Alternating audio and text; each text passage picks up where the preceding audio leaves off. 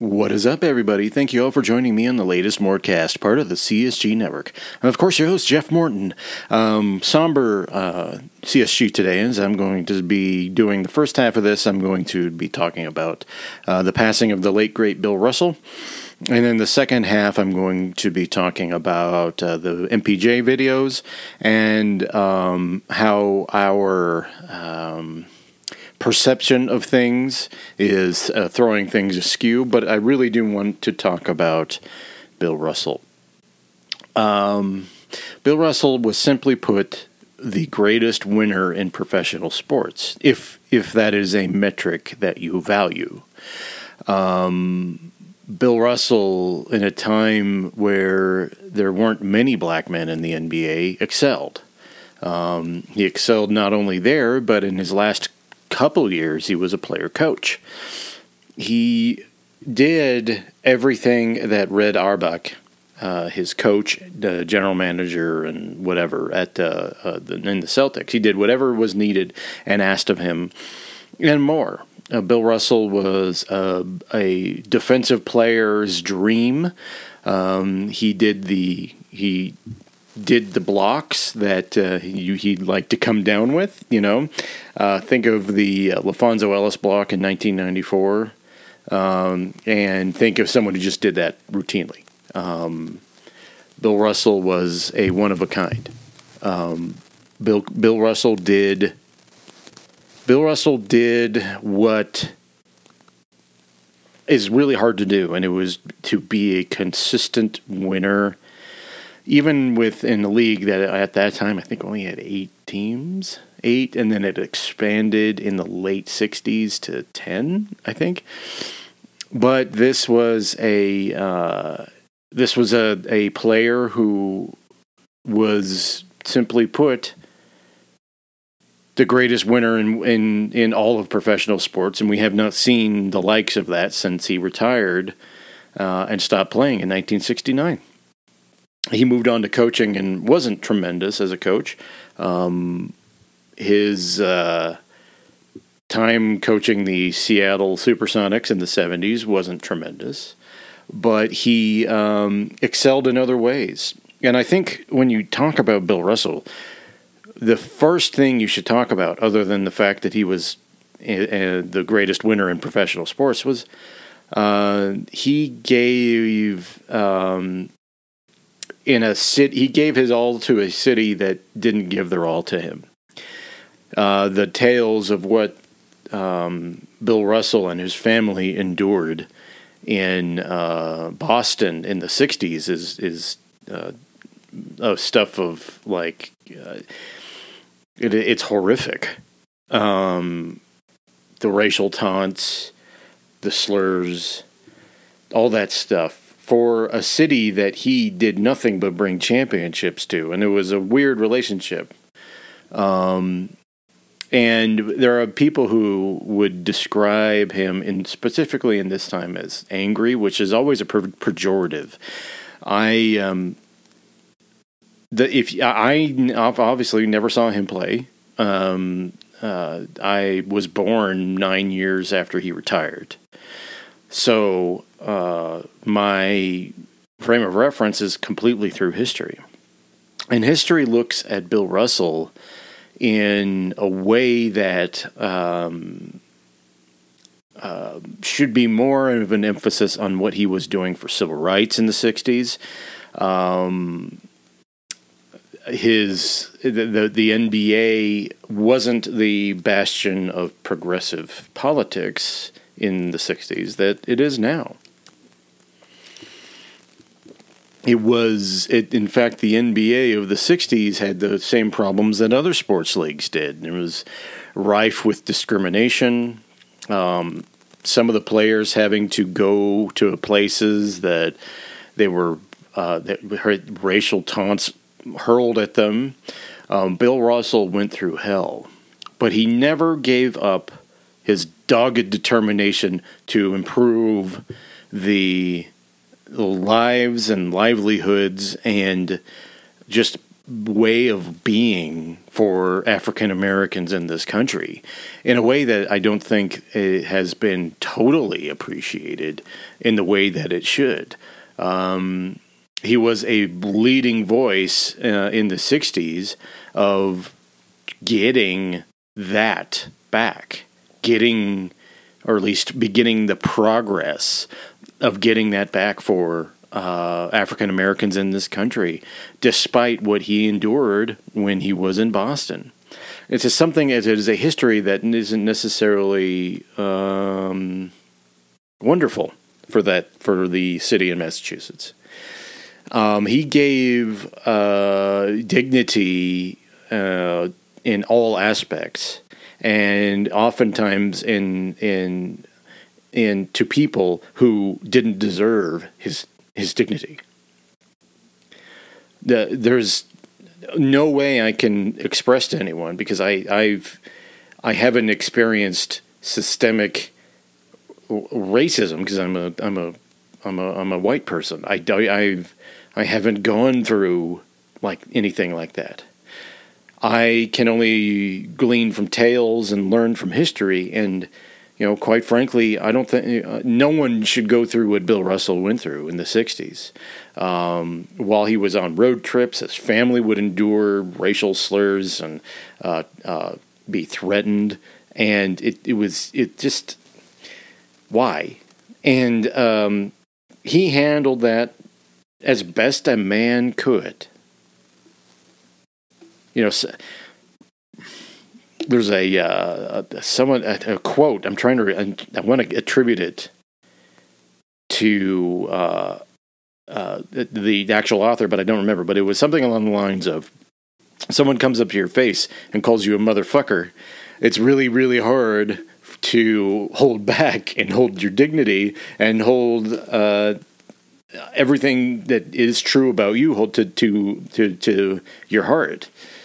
Um, Bill Russell did that and more. Bill Russell was the greatest winner in professional sports history, but he was one of the, if not the, one of the most consequential human beings in professional sports history.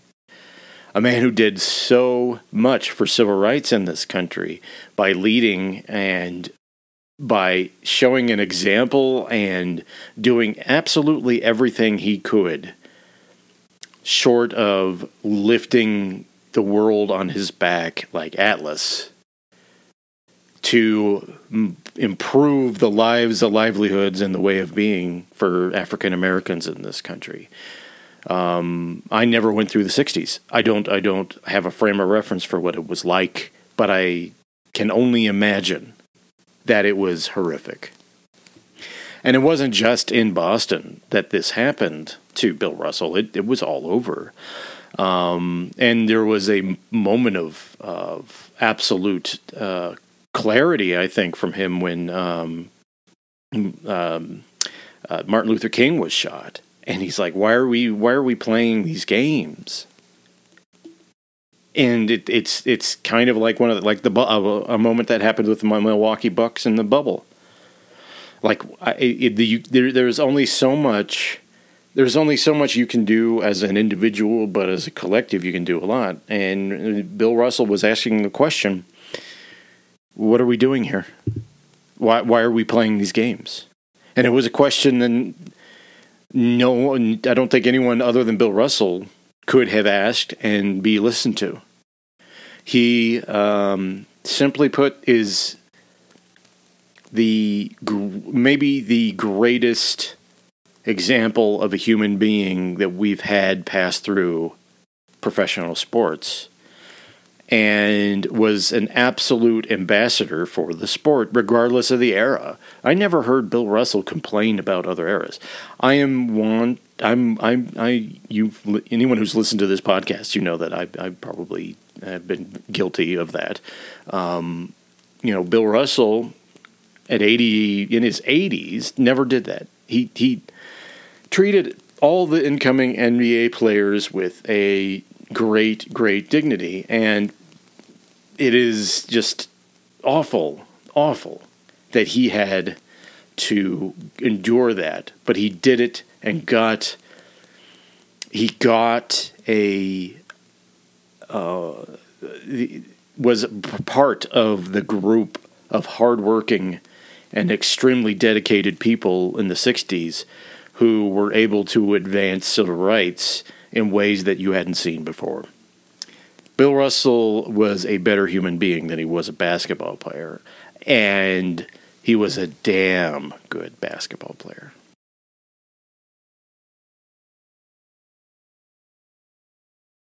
Well, now I'd like to talk to you about Blanchard Family Wines, located between 18th and 19th and Blake and Wazee, beautiful lower downtown Denver, Colorado, just a couple blocks away from Coors Field, right in the middle of the dairy block.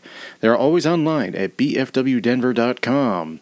Uh, they no longer have the 2017 Cabernet, but they do have the uh, uh, Blake Street blend, which is very, very good. Uh, they've got some Malbecs, Syrahs, you know, uh, Merlots, any any of those reds you're looking for. They also have the entire array of white wines. So if you're into that, get yourself a white wine. They even got rosés. Um, they got Western Slope partnerships, which um, are are very very nice, very very delightful. Um, I would suggest going in and, and trying those out. Um, but uh, look, you go to bfwdenver.com. I think they still are have some of the uh, the uh, bottles of the 2017 Cabernet left, but they're very limited. Um, but don't don't quote me on that. Um, but they'll have other varietals coming out here soon um, that uh, will be great for you to try out. Uh, once again, they're located between 18th and 19th and Blake and Wazee in beautiful lower downtown Denver, Colorado. Just a couple blocks away from Coors Field, right in the middle of the dairy block. They are always online at bfwdenver.com. When you go in or you talk to them, tell them Jeff Morton from CSG Podcast sent you.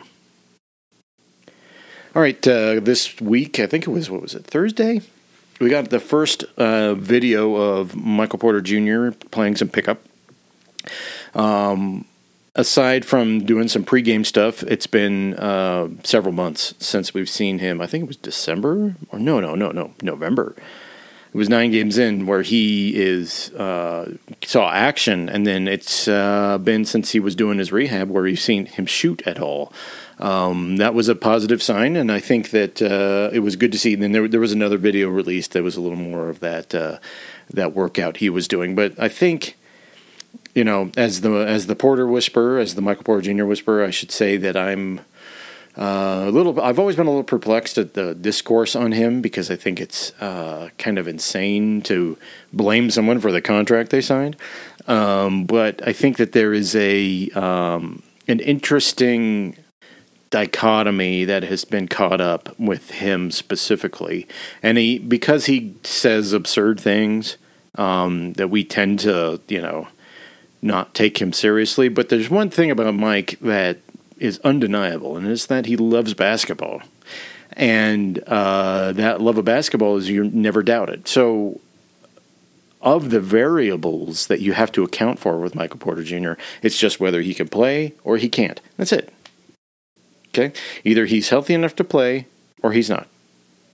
And those those things should be comforting to people. Because no contract is untradeable in the NBA.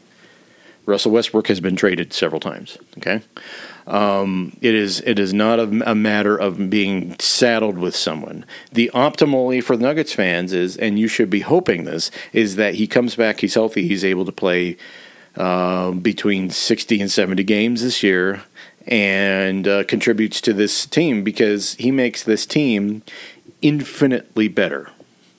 Uh, people are kind of counting on just Jamal this year, which is insane to me. Um, Jamal is probably going to take a lot longer to round into shape than Mike. Um, they don't run the same position. They don't do the same jobs. The Nuggets have my MPJ just run you know dribble hand dribble handoffs and you know stand in the corner catch and shoot blah blah blah um, that's the way they use him in this offense. I think that's kind of a disservice to his skill set, but I think that that is the way they choose to to choose to use him. So his ability to come back is going to be almost entirely based on how he's feeling and uh, whether his shot's falling. Right? I don't need him to become um, Bruce Bowen on defense. Um, I th- and anyone who thinks that, and anyone who wishes that he was like a two way player like that, needs to like erase that shit from their head right now. Um, you just need him to get better, but you don't need him to reinvent Michael Porter Jr.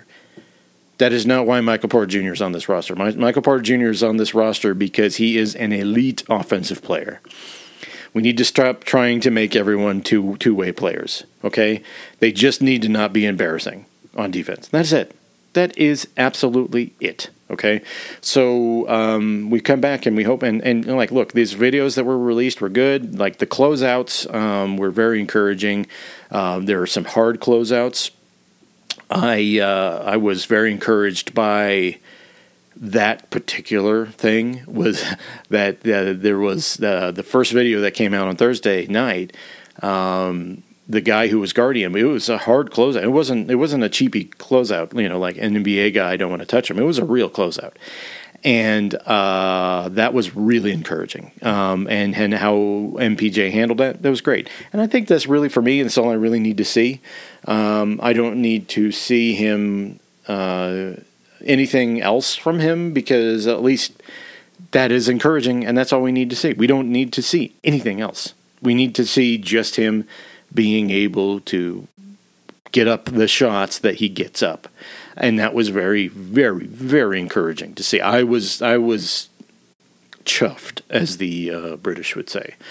Um, so yeah, the binary here is just that people need to chill. Um, we place too much emphasis on a player whose skill set makes the Nuggets elite, um, and we try we project. Uh, we we hear the coach talking, and Michael Malone is always going to default. We say he defaults to defense, but it's a very specific kind of defense that he defaults to. Um, my philosophy has always been this: if you're going to have a rel- relatively okay team, or if you're going to have a contending team, you're not going to have to have every player be lockdown defenders because you would be awful offensively. You would be devoting all your time and energy to defense, and you would be you would be like the the the '97 Knicks or something like that, right?